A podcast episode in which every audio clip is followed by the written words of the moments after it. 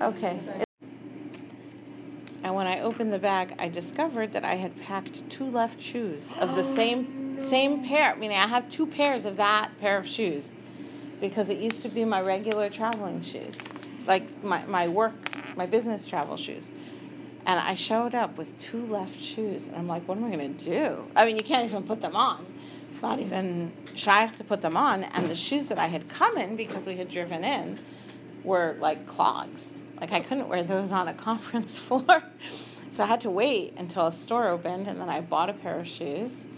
And then I was able to go to the conference. And I was thinking how much that encapsulated really the Sha'asa Li Kol and the shoes, because it sounds like such a small thing you know like at least i had shoes at least i had the shoes i came in and yet i couldn't really make progress i couldn't achieve what i had come to achieve with two left shoes i really couldn't you know and i had to like i lost an hour or an hour and a half on the oh, conference floor because i was well it wasn't so stressful because the night before when we had arrived i had actually seen where the store was where there was a shoe ah. store with decent shoes that I would be able to stand in all day. So actually Hashem had prepared the refuah before the makkah because I knew exactly where to go and it wasn't even so far away, you know, and they even opened at 9:45 instead of 10, which was lucky for me. So I just got a little bit of a late start and it wasn't really as serious as it might have been. But um, it's it's it's also encapsulated for me. It's funny I didn't think of it last week, but it encapsulated so well that sort of um, the importance of the shoes and the smallness of the shoes. And that idea that on the one hand, when we're thinking Hashem, when we tie up our shoes, that it's even the shoelace, really. It's literally even the shoelace, because it's when we tie our shoes. So it's, in a way, it's a way of thanking Hashem for even the very smallest thing. And it's also a way of realizing that even the very smallest thing is not really so small. When you need that very smallest thing, it's suddenly not so small, it's suddenly very big, like a shoelace, even more than the shoe, perhaps, because it holds it all together. If you ever had shoes that are supposed to have laces and didn't have a lace, mm-hmm. like the whole shoe even doesn't really work because you're missing the lace. It's, um, what is that? For want of a nail, the kingdom was lost. Do you know that poem? No. This British thing. It's like for want of a nail, the horseshoe was lost. For want of the shoe, the horse was lost.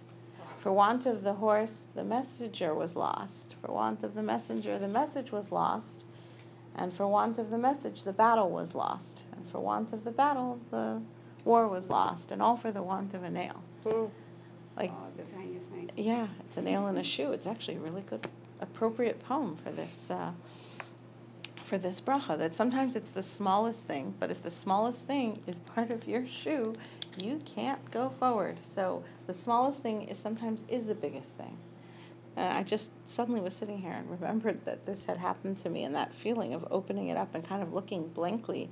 I took them out. I didn't realize at first. And then when I was holding them in my hand, I was like, no, I didn't.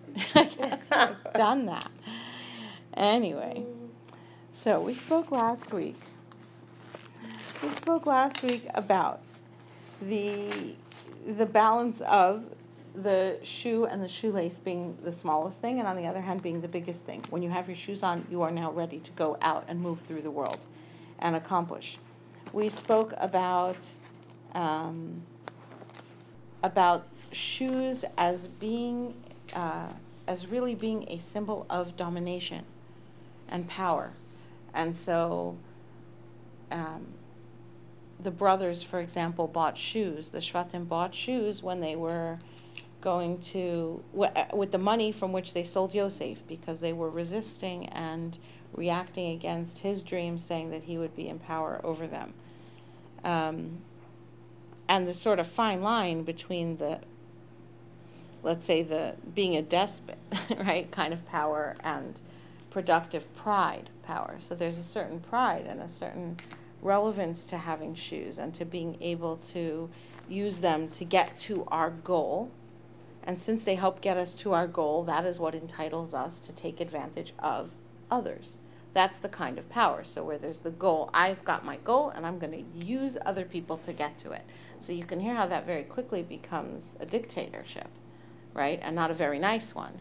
On the other hand, there's also human beings and you've got an objective and you've got a goal and it's the same objective as the objective of the entire world and therefore in order to help you get to where you're going you can recruit the whole world to your purpose because you're as long as it is really the correct purpose then you've got the whole world that that's their purpose too.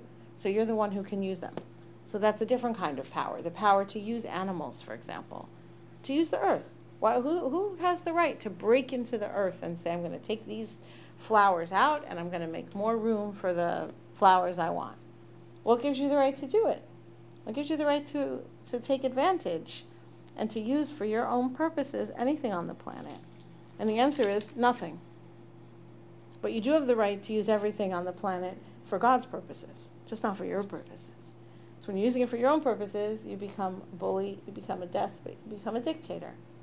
When you're using the world for God's purposes, you're becoming the leader of a very great world, all of whom are united in a purpose of serving God. So this is kind of that, there's a fine line there, and, and that's where focus is. So there's that, there is that danger of gaiva we kind of mentioned. Okay. An interesting example of this is chalitza, right? So if a man, the chalitza comes up on Shavuos, of course, with Rus, um, if a man passes away and he and his wife have not had any children, then it is a mitzvah for the man's brother to marry the widowed wife. In order that they should, the, the main purpose of that is that the, um, that this new couple, now by the way, marrying, marrying your brother's wife is forbidden by the Torah. It's only in this case where the Torah says you should. Okay, why? In order that they will continue to have children, and since the the first husband and the husband's brother are very close branches on the same larger branch of the Jewish family tree of souls, so to speak. So when a child is born, it has a lot in common even with the first husband, who's not the genetic father. He's the genetic uncle, right? But because they're so close, he actually is the spiritual father of the child. And you see that in Rus, right? Where they, it's, um, you even have it before Rus, right? The, the earlier family tree of David HaMelech, where Yehuda has two sons, and privately they're sinning. Nobody knows about this, but they're privately sinning, and therefore they die. So the first one dies, and his wife is Tamar, and they haven't had any children, which is the fault of the first husband. So they marry her to the second brother. That's why she married the second brother, and she marries the second brother, he also died without having children. Now she should marry the third brother, but he was very, very young. So just said, well, wait till he grows up. And then when he grew up, they saw they weren't marrying her to him. Now he was probably much younger than she was. And ultimately, she managed to, uh, to uh, trick, whatever, to get Yehuda to have a relationship with her in order that she could continue the line, which was the correct thing to do, even though it was a very unusual way of doing it, and we wouldn't necessarily recommend doing that. Don't try that at home.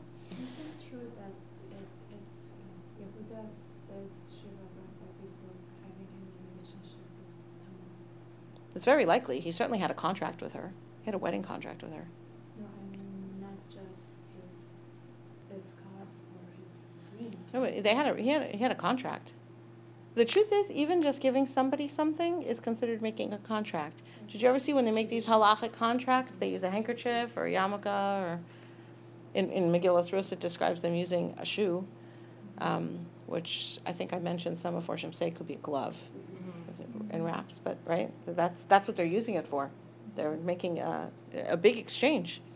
It's it's the the marrying the wife and it's also all the property. So I don't know I don't know what he actually did, but it wouldn't be concerning if he only gave her something. That's just as good. Nowadays in a wedding, we do multiple forms of kiddushin. I think, I mean, there are Gemaras, which obviously I haven't learned, that describe different ways of marrying a, woman that's legitimate. It's very interesting because marrying a woman, you know, you hear people get like all upset about it because the Torah uses the word that sounds like a choir. But all the halachos of marrying a woman are the, or not the halachos, the, the halachos aren't the same, but legitimate ways of forming that contract are the same as forming a contract for land, not for property, not for stuff. Why is that? Because you can't own land. You can't own land. Eretz Yisrael is li kol haaretz. It's God's land. Right? You get to a Yovel, it all goes back to where God wanted it to go in the beginning. You aren't good, he'll send you out. It's his land. You can't own, you can't fully own land in Eretz Yisrael. So it's the same thing. You can't own a, you can't own a wife. Right? It's a kind of a bond, but it's not an ownership the way you own the box of tissues or a coffee cup. It's different. It's not the same transaction. The transaction between phys- real estate and a wife is much closer than any other kind of belonging because you can't own either one. They're never really yours. Is it true with husband also, or is it never ownership? Um, it's not called ownership. I saw a very beautiful quote from Rav Wolbe. He was quoting a Gemara. You know, there's a Gemara that says that a man should love his wife as much as himself and respect her more than himself.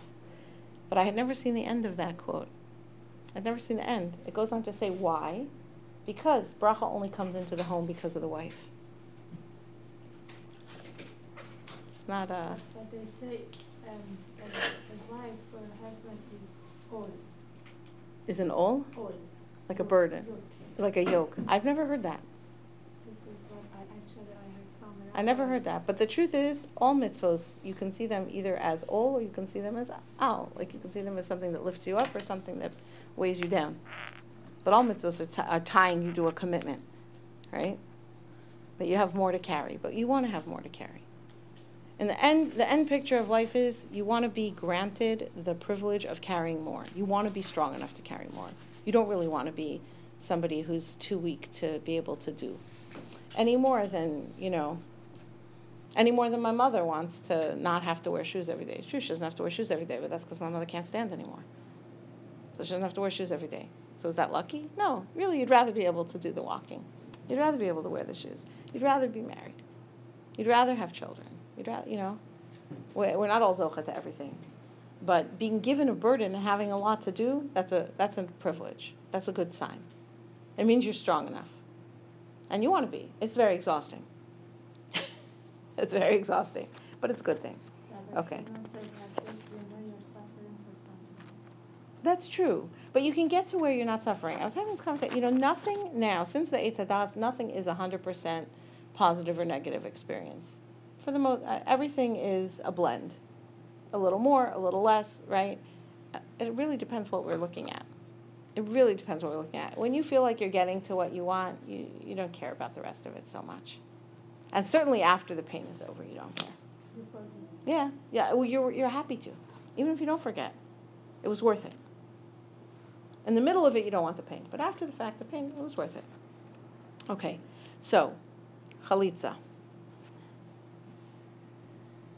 This is the psukim in Devarim. Im lo yachbot sa'ish lakachas es yevimto, ve'alsa yevimto hashara el hazakenim ve'amra. If a man does not want to marry his sister-in-law, his widowed sister-in-law, he can go up to the gate. Uh, the sister-in-law can go up to the gates where the zakenim are, to the Beis Din, and say, "Me'en yivami, lahakim la'achiv, shem Yisrael, lo ava yapmi." My my brother-in-law, the one who's supposed to do yibum for me, refuses to raise up to establish his brother a name in Israel. He refuses to continue his brother's name. That's not a very nice thing to say about somebody. Right? And then she should, uh, she should approach the brother in law in front of the rabbis and remove his shoe, chalta nalo. She takes his shoe off from off his foot and spits before him and says, lo achiv. This is what we do to a man who doesn't build his brother's home. It happens to be I have friends in Palo Alto, and they just had a chalitza. So I brought you a picture. When I can't distribute the pictures that have faces in them, but this is this is actually a man's foot in the shoe, and she's untying the shoe. And they brought here's a picture of the. They had the, the apparently the person who has expertise in this. You could pass it around he brought um, a special shoe that he has only for chalitza purposes.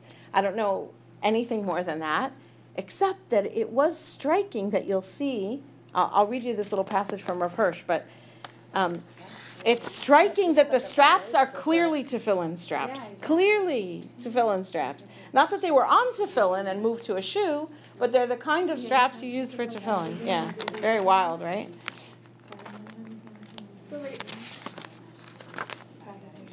So wait, they still have to do that? Absolutely, you have to. Here's another interesting thing I learned. Okay, um, when it comes to yibum and chalitza, because chalitza is basically the other. There, you can do one mitzvah or the other, yibum or chalitza. Chalitza is a little more embarrassing for the man, right? Um, but it can be that they don't like each other. They don't. Who knows? Okay. Apparently, it is the job of the zakenim to advise which mitzvah to do. So they are supposed to advise. Apparently, there's a Gemara that says that, for example, if the woman is 13 years old and the man is 80 years old, mm. or the man is 13 years old and the woman is 80 years old, that's an extreme example, mm. okay? Then the Zakenim should advise that should advise to do chalitza. Now he has to do chalitza because the Zakenim advised him to do chalitza, not yibum. Okay, let's say he has a wife who's going to feel horrible that he married another wife. Mm-hmm. It's not her mitzvah to marry the sister-in-law, right? So she doesn't have to like it. So then they might advise him, no, no, don't don't marry her. Instead, do chalitza. All right. So it's been a long time already that the chachamim had have advised everybody don't do yibum, do chalitza, and that has to do with the nature of the mitzvah of chalitza, which is uh, of yibum actually, because yibum is marrying a sister-in-law, which is actually someone who's forbidden, not allowed to marry your brother's wife. So, you in order to do an ase that's docha alos ase, that means a positive commandment which is pushing away a negative. Here, the positive commandment of yibum would be pushing away the negative commandment of marrying a sister-in-law. Um, you have to really be doing it only for the sake of the mitzvah and l'shem shamayim, and that's really hard to do. So because of that, the chachamim already long ago established we advise everybody chalitza. So we don't have yibum anymore. We only have chalitza. But the mitzvah exists. The, the mitzvah still hangs, but we always choose chalitza. But we don't do it nowadays. Sure we do. Everybody who. who- Chalitza. It's not so common. It's very rare mitzvah. This Is this one, only I saw the faces of the people. They were really quite old. Is it only done if you, if you would want to marry that person? No, if you don't want to marry them, you have to do chalitza. So. If you want No, to, no, if it you would would want to marry them and they refuse you, that's when you You do still have it? to do chalitza. you No, no, no. If you're not doing yibum, you have to do chalitza. If there were no kids. Oh, so yibum is when a brother marries his dead brother's wife. Oh, in order that they should have children and it will continue the name of the brother who But passed no- away. Nobody- You would think that it would, we'd hear about it more often. Right. Very, very rare. No, but if, if What- it's a, what- if you Do you have. have situations, like, I'm trying to think, who do we know, like? No, but if somebody loses their, I, I'm not good at the family thing. If somebody loses their husband, they don't go right away And, and. the, and they had no children. married though. Oh. No children. Got it. Oh, and I don't, and it could, and if he had children by another wife earlier or something, that's also, Okay, but there's no also- yibum. It's in also order that he, his, his Okay, I neshama will forgot that continue. point. I We're living longer, and then probably These are people were quite older. people, Yeah, it's very- Could she have kids anyway? No, no, but it She's was, it doesn't matter. The It mitzvah's the doesn't mitzvah. matter. The mitzvah's the mitzvah.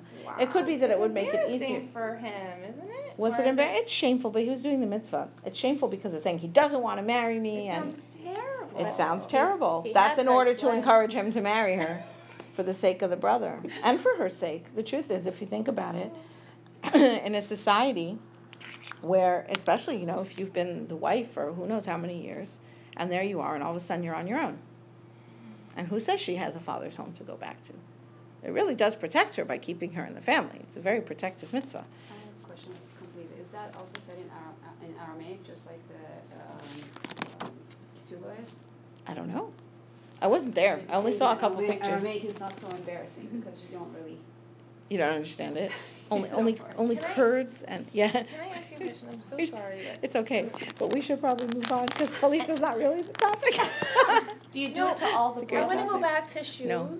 I mean, to the original, and and I can ask you this later if you Sha'asa want me to. called Taki. Where? How did we start off? How did we with get that to shoes? So the bra, the Gemara says when a person ties his shoes, he should say the bracha Baruch Atah Hashem Elokeinu Melech Haolam Sha'asa Kol Tsarki. That is the source of the blessing. We are thanking Got God it. for our shoes.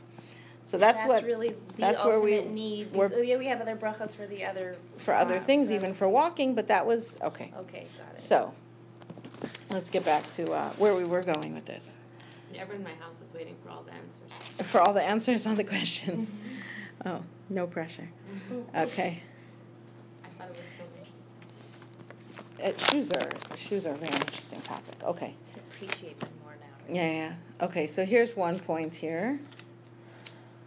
The Medr, the Chazal tell us, this is the Gemara in Sota, when Avram said, "Imichut va'ad srochanal," I refuse to take from you, king of Sodom. I'm not going to take your people. I'm not going to take your booty, except for what already, you know, is earned by the people who have done the fighting, and we'll give 10% for Meiser. He says, but I won't take even a string or even a shoe strap. Srochnal is a shoe strap.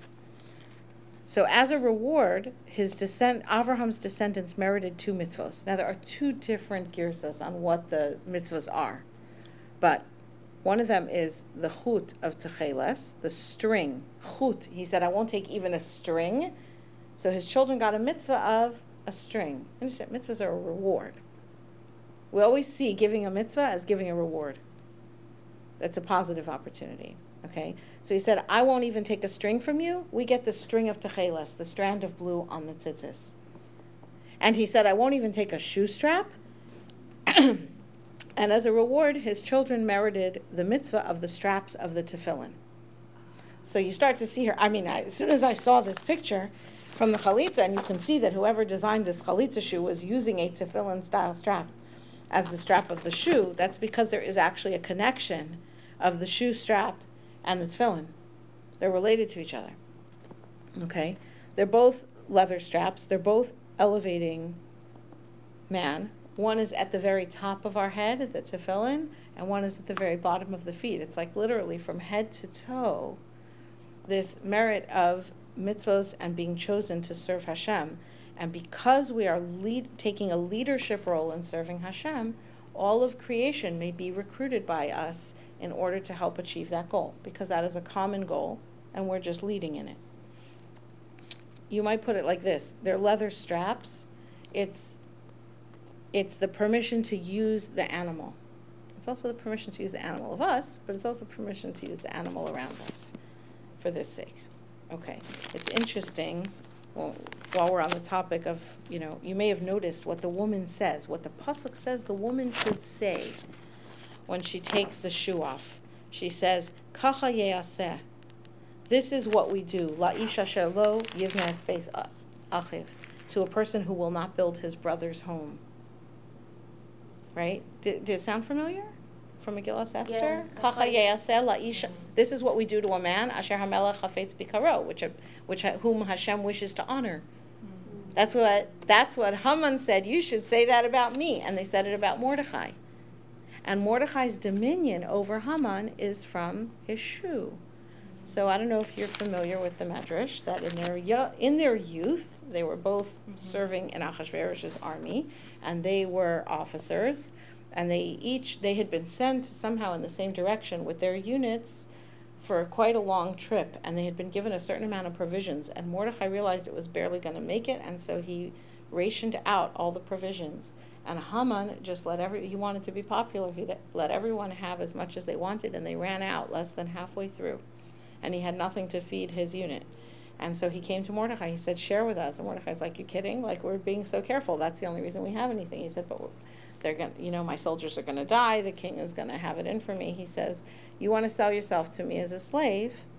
Then I'll do it. Otherwise, not. He said, Fine, I'll even sell myself to you as a slave. And they wrote the contract on the bottom of Mordecai's shoe. They wrote it on his shoe. And that's one, one explanation for why he didn't wish. Uh, that is not the explanation, that's just the backstory. But that is an explanation for why Mordecai refused to bow to Haman and why Haman was so mad about it because as long as Mordecai's not bowing, there's a really big risk that people are going to say, "How come he's not bowing? How come you're not doing anything about it?"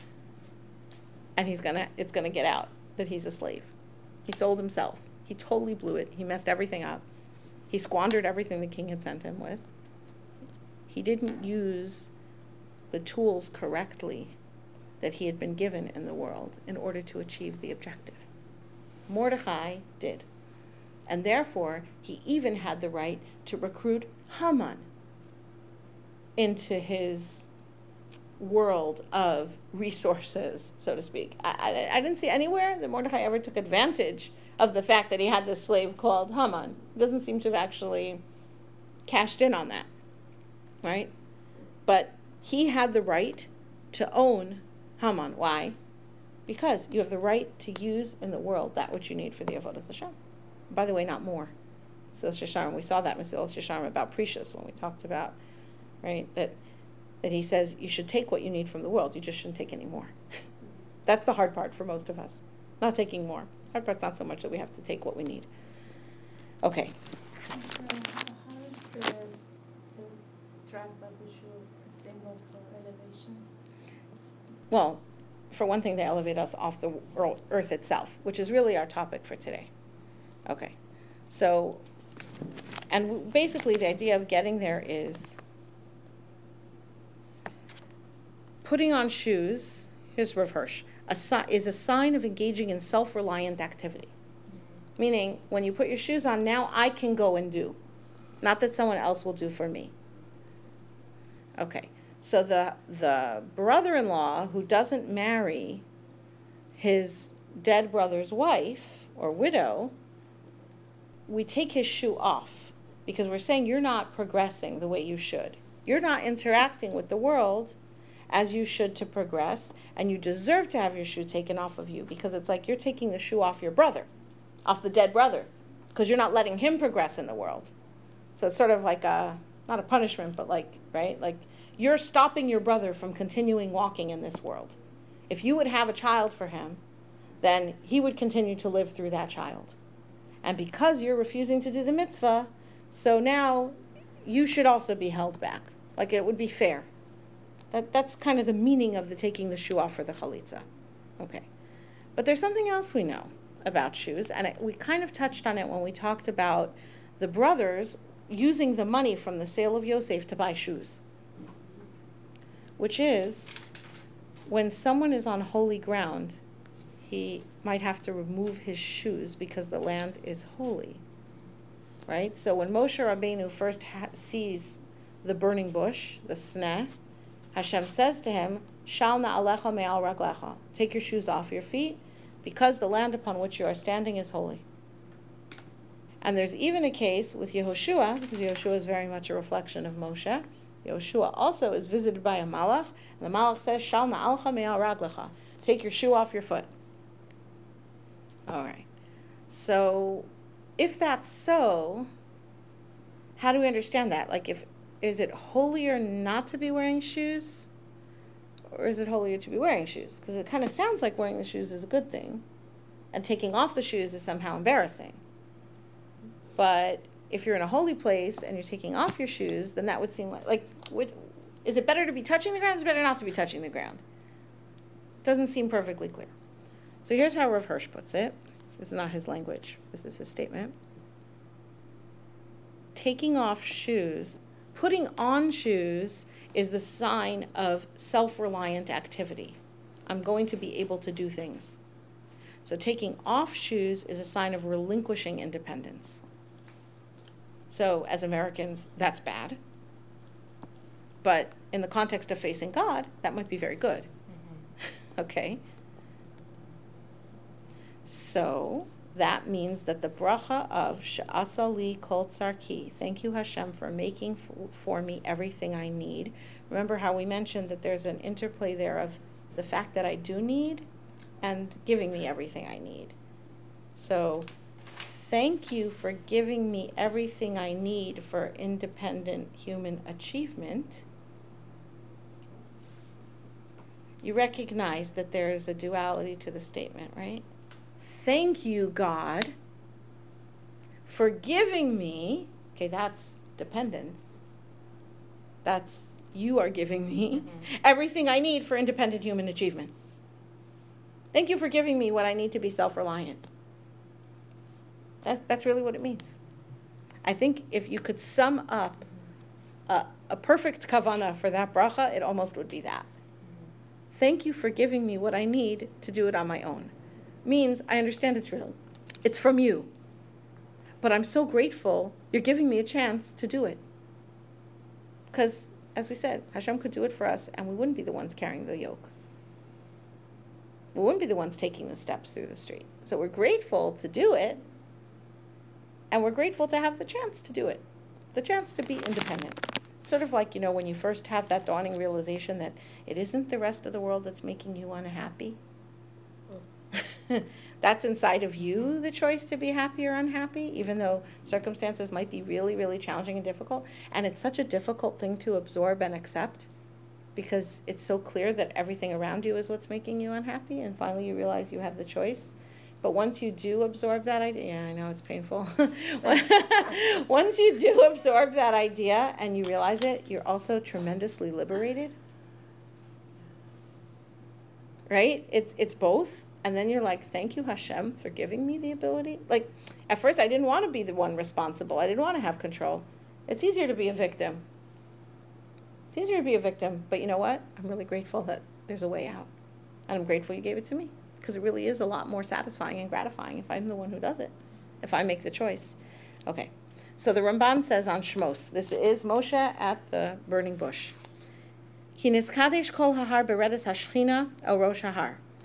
Why did Moshe have to take his shoes off? Because the mountain, this was Har Sinai, became sanctified with the Shekhinah coming down to rest upon the mountain to communicate with Moshe. The Shekhinah was present. There was a tangible revelation of God's presence in the world, is Shekhinah. Kulo kadosh ve'asur ilas. So the whole mountain became holy, and therefore it was forbidden for him to wear shoes. V'kach amru, and this is what Chazal teach us. B'chol makom shehashchina nigle. Every place where the Shechina is revealed, where God's tangible presence is revealed, asur bin ilas. It is forbidden to wear shoes. V'chein Yoshua. That's what happened with Yehoshua when he saw the Malach. V'chein haKohanim. Also the Kohanim in the Beis Hamikdash, because it was revelation of Shechina, at least in the first temple. Lo shimshu b'mikdash ela. They only walked barefoot in the Beis Hamikdash. We mentioned that. All right.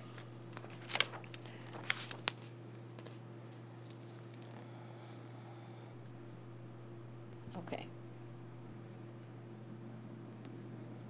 So we still have only intensified the question of is it better to be touching the ground or not?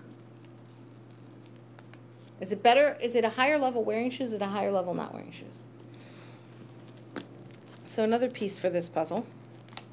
This is from the Derech Hashem of the Ramchal.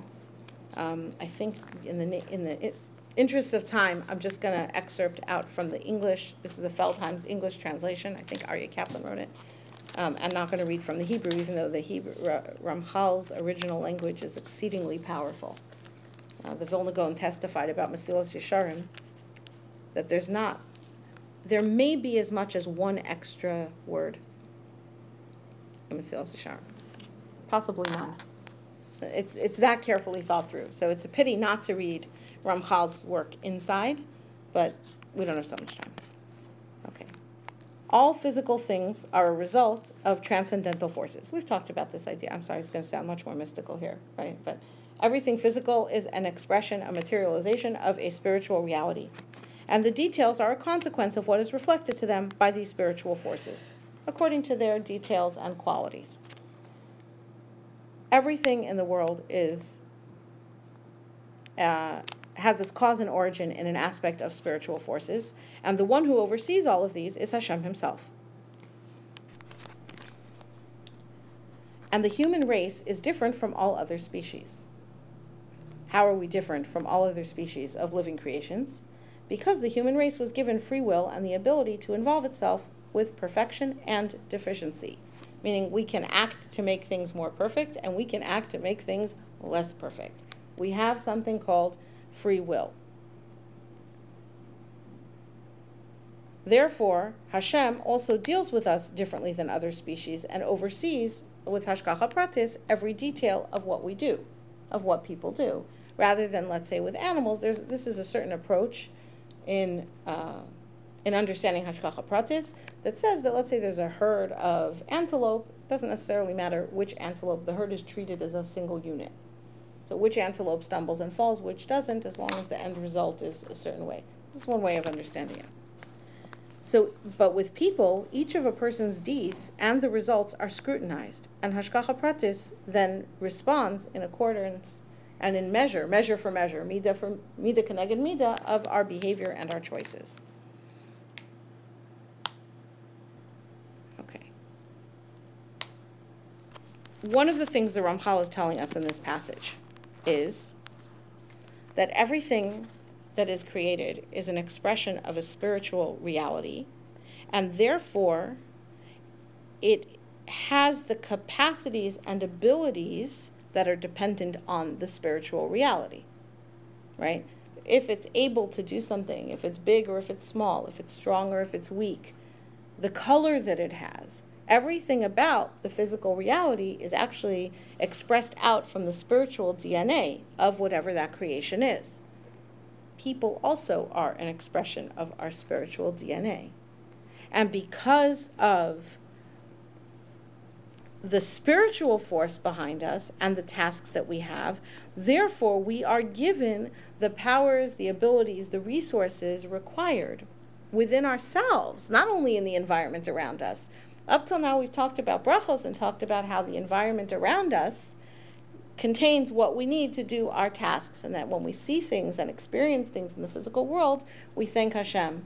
And we thank Hashem because we're connecting these things to their spiritual source and recognizing that they have a spiritual source and have a spiritual utility.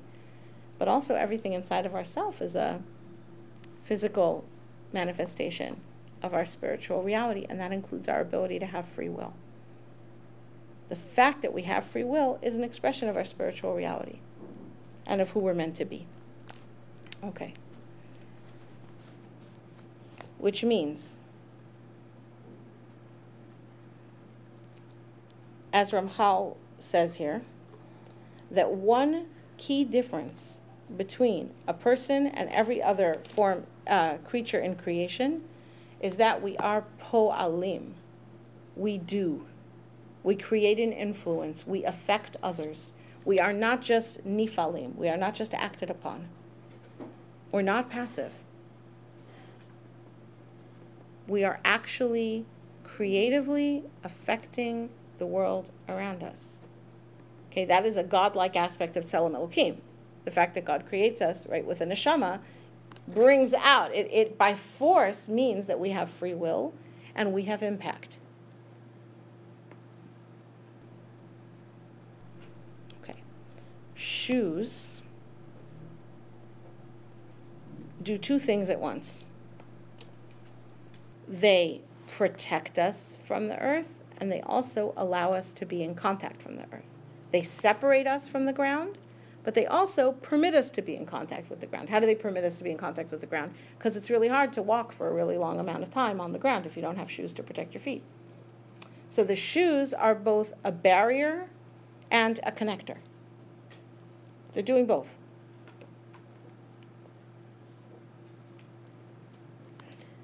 And what they're doing is they're separating us from the ground and simultaneously allowing us to move freely through the world. So the shoes have a bigger importance than just how I get from my house to the school or to the car to the school. The shoes are actually an enabler for me moving through the world at all. They kind of represent that which holds together the basket of all the needs that God has given me. Sha'asali key.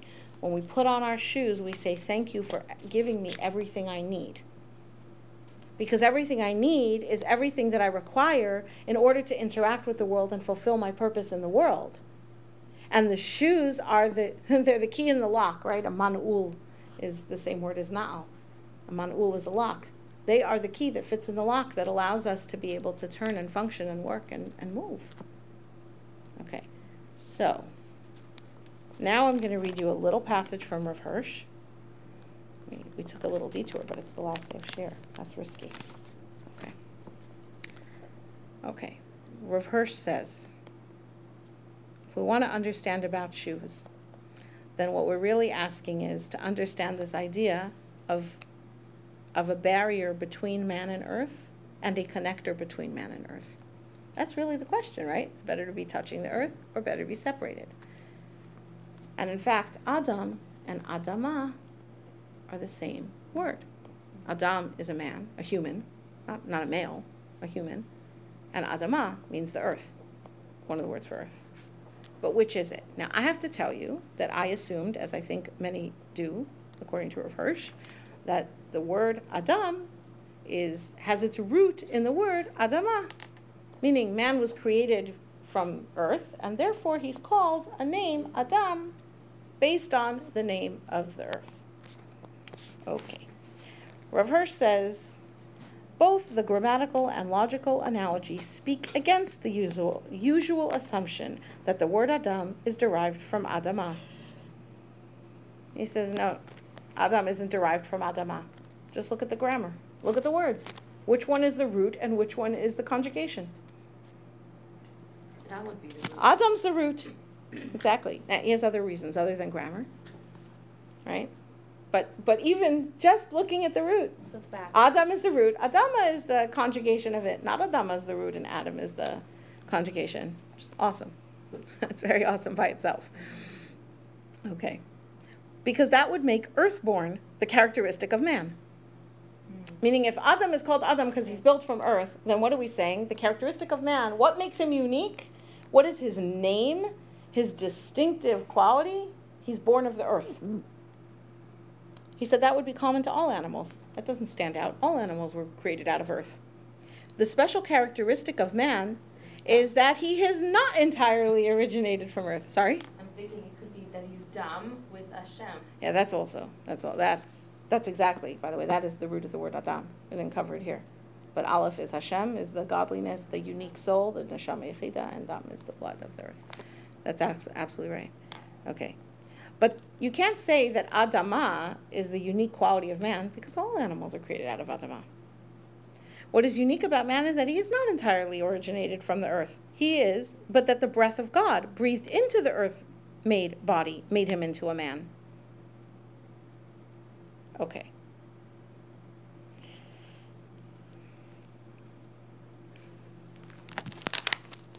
That takes us somewhere very different. Because you see, I made those arrows, those are like scientific arrows, right? So in chemistry, you put an arrow going one direction to show which direction the, what is it, the reaction goes, or the other way. Over here, I wrote a two way direction because there is always the risk. What, what Rav is saying is that it's not supposed to be that way. Adam is the root, Adamah is the conjugation. Man is supposed to be influencing the earth, the actual planet, right? The dirt, the earth, there's an effect that happens there. There's a saying, I saw this from Rav Ovadia Yosef quoting Rav Chaim Palaji. Na'al, shu, is an acronym for Nachash Afar Lachmo. The snake, dust is his bread. Right? Because Hashem said you'll crawl on your belly and you'll eat dust. Sorry, Nahash. Nachash, Afar, Lachmo. Halechem shelo, Lachmo. Okay, now, what does that have to do with a shoe? Why do we need to remember about Nachash, Afar, Lachmo? What does that have to do with the shoe? Okay. The Nachash does nothing to get his food. He just lives off of it. He doesn't change it, he doesn't affect it. It's dust, it kind of comes in his mouth and it's there. There's no effort and there's no impact. Now you remember, Ramchal said, What's different about human beings than all the other creatures? We are able to impact, we create an effect. The person's result to Adam Hashem said, "B'zei asapecha. By the sweat of your brow, you're going to eat bread. In other words, we have to make an effort, but it's not just an effort. How do we get bread? First, you got to plow the earth. Then you have to dig holes in the earth, and then you put seeds into the earth, and then you water the earth, and then you weed it, and you and you go through and you sift and refine that which came out from it. So our bread comes from the earth, and yet we change the earth to do it. We affect it and we impact it. And the bread that we eat, we have to put we have to put our effort in in order to get the result. And in doing that effort, we make a change to the world. What Rav Hirsch is telling us is that the fundamental quality of man is not that we are born of earth, it's that we affect earth. That's why Arura Ha'adama, right? Hashem said, the land is going to be cursed. By the way, Hashem, Rav Hirsch goes to great lengths to point out Hashem never said that people will be cursed. I know we've mentioned that. What does Hashem say though about the earth? Arura ha'adama ba'avurecha. The earth will be cursed, and we talked about the word cursed, it means less fruitful, not blasphemed, right? The earth will be held back, restrained, not able to be fruitful, ba'avurecha, on your behalf, for your sake. The earth was affected by our actions, even then, and continues to be. I think that if we take this idea, it can help us answer the question about standing on the ground. When is it better to stand on the ground directly, and when is it better to have shoes on? Because the, the shoes are a barrier between us and the earth and a connector between us and the earth. So when we are whole and when we are perfect, when we are even not perfect, when we're channeling Hashem's light into the world, when there's Hashem's Kedusha and we're bringing that to the world, then we could take off our shoes. We don't distance ourselves from the ground because we are influencing the ground, and the more we're in contact with the ground, the more influence it will get from us. But when we're busy with our actions and we're busy with our production, not Hashem's Kedusha, but kind of our own actions and things, even if they bring Kedusha, but it's not the revelation of the Shekhinah into the world, then it's better that we should have a barrier to the earth. We should be wearing shoes. Why? In order that we can progress through the world. Why? Because it prevents us from getting an influence back up from the earth. So when the Shekhinah is fully dominant, then when we're experiencing that, the influence into the earth is positive, and we help the earth by being in contact. So, in a place where there's a revelation of Shekhinah, it's better to have closer contact. Where there isn't the revelation of Shekhinah, where the revelation of God's will is going to depend on our actions alone, then we have a barrier. So that the actions don't get influenced from below, so to speak. Right? From below in ourselves and from below in the earth. What's bad about below that the? I was so afraid you were going to ask that. so the it goes very very far back into creation even before the creation of man that there was an influence from earthiness that was not entirely in alignment with God's will. So because of that there's always the that's reflected in the fact that the earth is cursed is arura ba'avurecha. So it's it's avoiding the contact with that directly. But when the flow is going really from kedusha part of adam toward Adama, so then you could remove the shoes.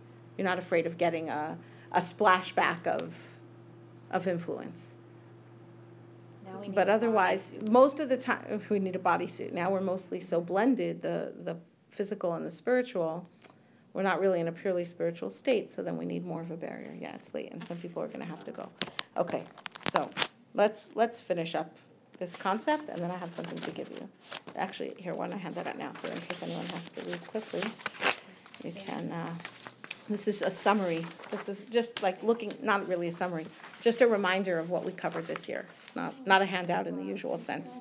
Okay. So one last one last point here then. Taking this idea of the nachash afar lachmo and the idea that we are, you know, which direction is our influence working, and that we are not Adam from the Adama, but that the Adama is there to to receive an influence from us. That our shoes are our protection and our interface with the harsh reality of the world. They're a barrier to the earth, but they also make it possible for us to move upon the earth in the nevuah of Moshe Rabbeinu, so he was told to remove his shoes, and after that he got more of a nevuah. So we tend to think of taking off the shoes as preparatory. But with Yehoshua, the, the Malach comes, gives him a message, and says to him, Take your shoe off your foot, and then there is no further message. So it isn't preparatory. There's a meaning to taking the shoes off that matters in and of itself mm-hmm. that contact, that creating the chain of influence from Hashem through through the person, and into the earth. That level of revelation and kedusha. And what that tells us is that shal na'alcha or shal na'alecha, they're slightly different. Taking the shoe off the foot represents not a preparation but a madrega. Shoes on feet represent shoes off of feet is a madrega. Take your shoes off your feet means you are at a certain level. It's not preparation for anything. Putting shoes on is preparation. Taking shoes off means you're at a level, you're trying to stay at the level. Now, is that higher or is that lower? We had this question, right? Is it better wearing your shoes or are you better off not wearing your shoes? Well, there are two factors there. One is how high is the level, and the other is that a person, while we are alive, Chaim is a constant flow, right? So Mayim Chaim is water where there's always fresh water flowing in. A person who is alive is in contrast to a malach who's an omaid, who's a stander stiller. We are holech, a goer, a walker. So which is better? Well, the level with shoes off is really higher, presumably. But we don't really want to have our shoes off most of the time. We want to have our shoes on because we want to keep going. We want to try and reach even higher levels. We don't want to stay where we are. Shoes off is a madrega. Shoes on is a going. It's a very simple way of encapsulating it and a very, very deep and profound way of encapsulating it. One is where you're at, one is where you're going. That has halachic implications, by the way. So, remember we mentioned that there's a halacha, a person should sell everything if they need to in order to buy shoes? Because what's the point of having anything if you can't live, if you can't do anything, right? That would be the opposite. It would be like someone without shoes. A person passes away, we don't bury them with shoes on. You don't wear shoes. Why? Because so don't be afraid that a person becomes so wealthy. Lo b'moso, you don't take it with you. There's no more after that. Right? So sell everything if you need to to buy shoes. Eh, Sell everything if you need to in order to keep going. You would give up all your money, your money or your life. Of course, you give up the money. The life, the being able to progress, to try and move forward, even if it means stumbling back. But in order to be able to keep trying to go forward, it's worth it. This is also why we don't wear shoes when we're sleeping. Because sleeping is a madrega, it's a staying still, it's being where you're at. Consolidating may be where you're at, but it's not going forward. When you're asleep, you don't. It's also why we don't really go barefoot while we're awake, right? Okay, well, we will, uh, we'll skip a few of these other points, because I really do want to, want to wind up. Na'al, nachash afar lachmo. Na'al, the shoe, but the snake eats dust. You remember when we talked about the idea that the snake was trying to tell Chava if it feels good, it is good? How do you know what to do if it feels good, it is good? The snake, in a horrible, horrible way, got exactly what he wanted. He eat the dirt. No work, no effort, no toil. Feels good, it is good. The way it is is how it is. And there's no progress, there's no growth, there's no going up, there's no feet. He loses his feet. He has to crawl on his belly. Losing his feet means he loses his ability to progress in the world. Wow. That's what it means. Okay? But Adam got some things are tasty, some things are bitter, some things are difficult. You're going to have to sweat. But yigia kapecha, the effort of your hands, kisocha, when you eat them, ashracha v'tovach. It's happy for you and it's lucky for you and good for you. It's lucky for you in this world and good for you in the next world. So you remember we talked about the idea that all these brachos are really a way of thanking Hashem for the for the graciousness and the forgiveness that He treated us after the sin in Gan Eden and after any any avera, right? That He gives us the ability to come back from it, and and in the results to be able to use these tools to be able to come close to Him. That that's really what we're saying here. The na'al is the ability to keep moving forward. Is it a barrier? Yeah, but it also lets us keep moving forward. Okay, so this is our, this will conclude our unit here, because we're really very late, so I have enjoyed very much. I'm sorry if I, if I left out, yeah, I can, I can stay, I'm not running, I have to go No, in no, I just have one. five question. minutes. No, just as a. Yeah. Is nachash achar. Afar, Oh, afar. Afar. Sorry, with an ayin, Okay. afar. That's why I, could- I knew. Yeah. that. That was fine. Afar Lachmo, that's from Rav Chaim Falaji. Okay, and this is, this is the idea, our, our needs, Our needs are also that Hashem is providing our needs, right? That draws us, connects us to Him. Is it This is all the same idea. Does it also related to the fact that the previous bracha was Rukach Haaretz Al I'm sure it is. I'm sure it is. Because we said that that was the creation of the environment in which we progress and move on the earth, right? So Do you either remember way- that? That was the defi- one of the Right. definitions of the creation of the earth was a creation of environment in which man stands and moves. And also the, the land kind of uh, subsided to Hashem's will. of Yeah. Not expanding. Right, that's the more. aspect of Eretz. It's the same land. Eretz, There's right. Eretz, there's Yabasha, Right. there's Adamah. Yeah. Is it also when we are on a high madrega, we don't need protection from the elements on the land? Um, in an ultimate way, yes, but until the Messianic era, no. Meaning, Gan Eden was in fact perfect. There's, I don't have a Rav Hirsch here, um, but we, we actually saw it in Malbish Arumim, where Rav Hirsch talked about the fact that Gan Eden, the weather was perfect. The natural climate and environment around us was also perfectly comfortable. And that change, the fact that we experience hot and cold and all these things, these are all outcomes Mhm. of the the effect on the earth of the sin, so to speak. The, And rocks and thorns and stuff on the ground was, presumably. I mean, some of this was created already, but it, apparently it wasn't bothersome. right, that this is all a reminder. So this that is the two-sided nature of Sha'asali Kol Tzarki. That now we live in a time. This is these brachos are the post-Eden brachos, right? We live in a time where we have need, but He also gives us everything we need. He gives us need and He gives us everything we need, and that keeps us bonded to Him. That keeps us close to Him, right? You know Rabbi Orlowek's story. There's a, a teenage boy whose father got remarried, probably not Yibum. And um, the, the stepmother was not excited about the idea of marrying someone who already had a child. She wanted a, her own relationship, only her own, apparently. And so the father, who was quite wealthy, said to his son, You can live in the condo, and here's a car, and here's my credit card, just don't ever call me. It, it hurts to tell the story. Okay, that's the difference between the snake and the man. Mhm. God said to the snake, Here's everything you need. Go. You slide around the your food, everything you need will just fall into your mouth. Just don't call me. That's Shasali Tsarki. When we have needs, what do we do? We ask God to take care of us. I said that. Every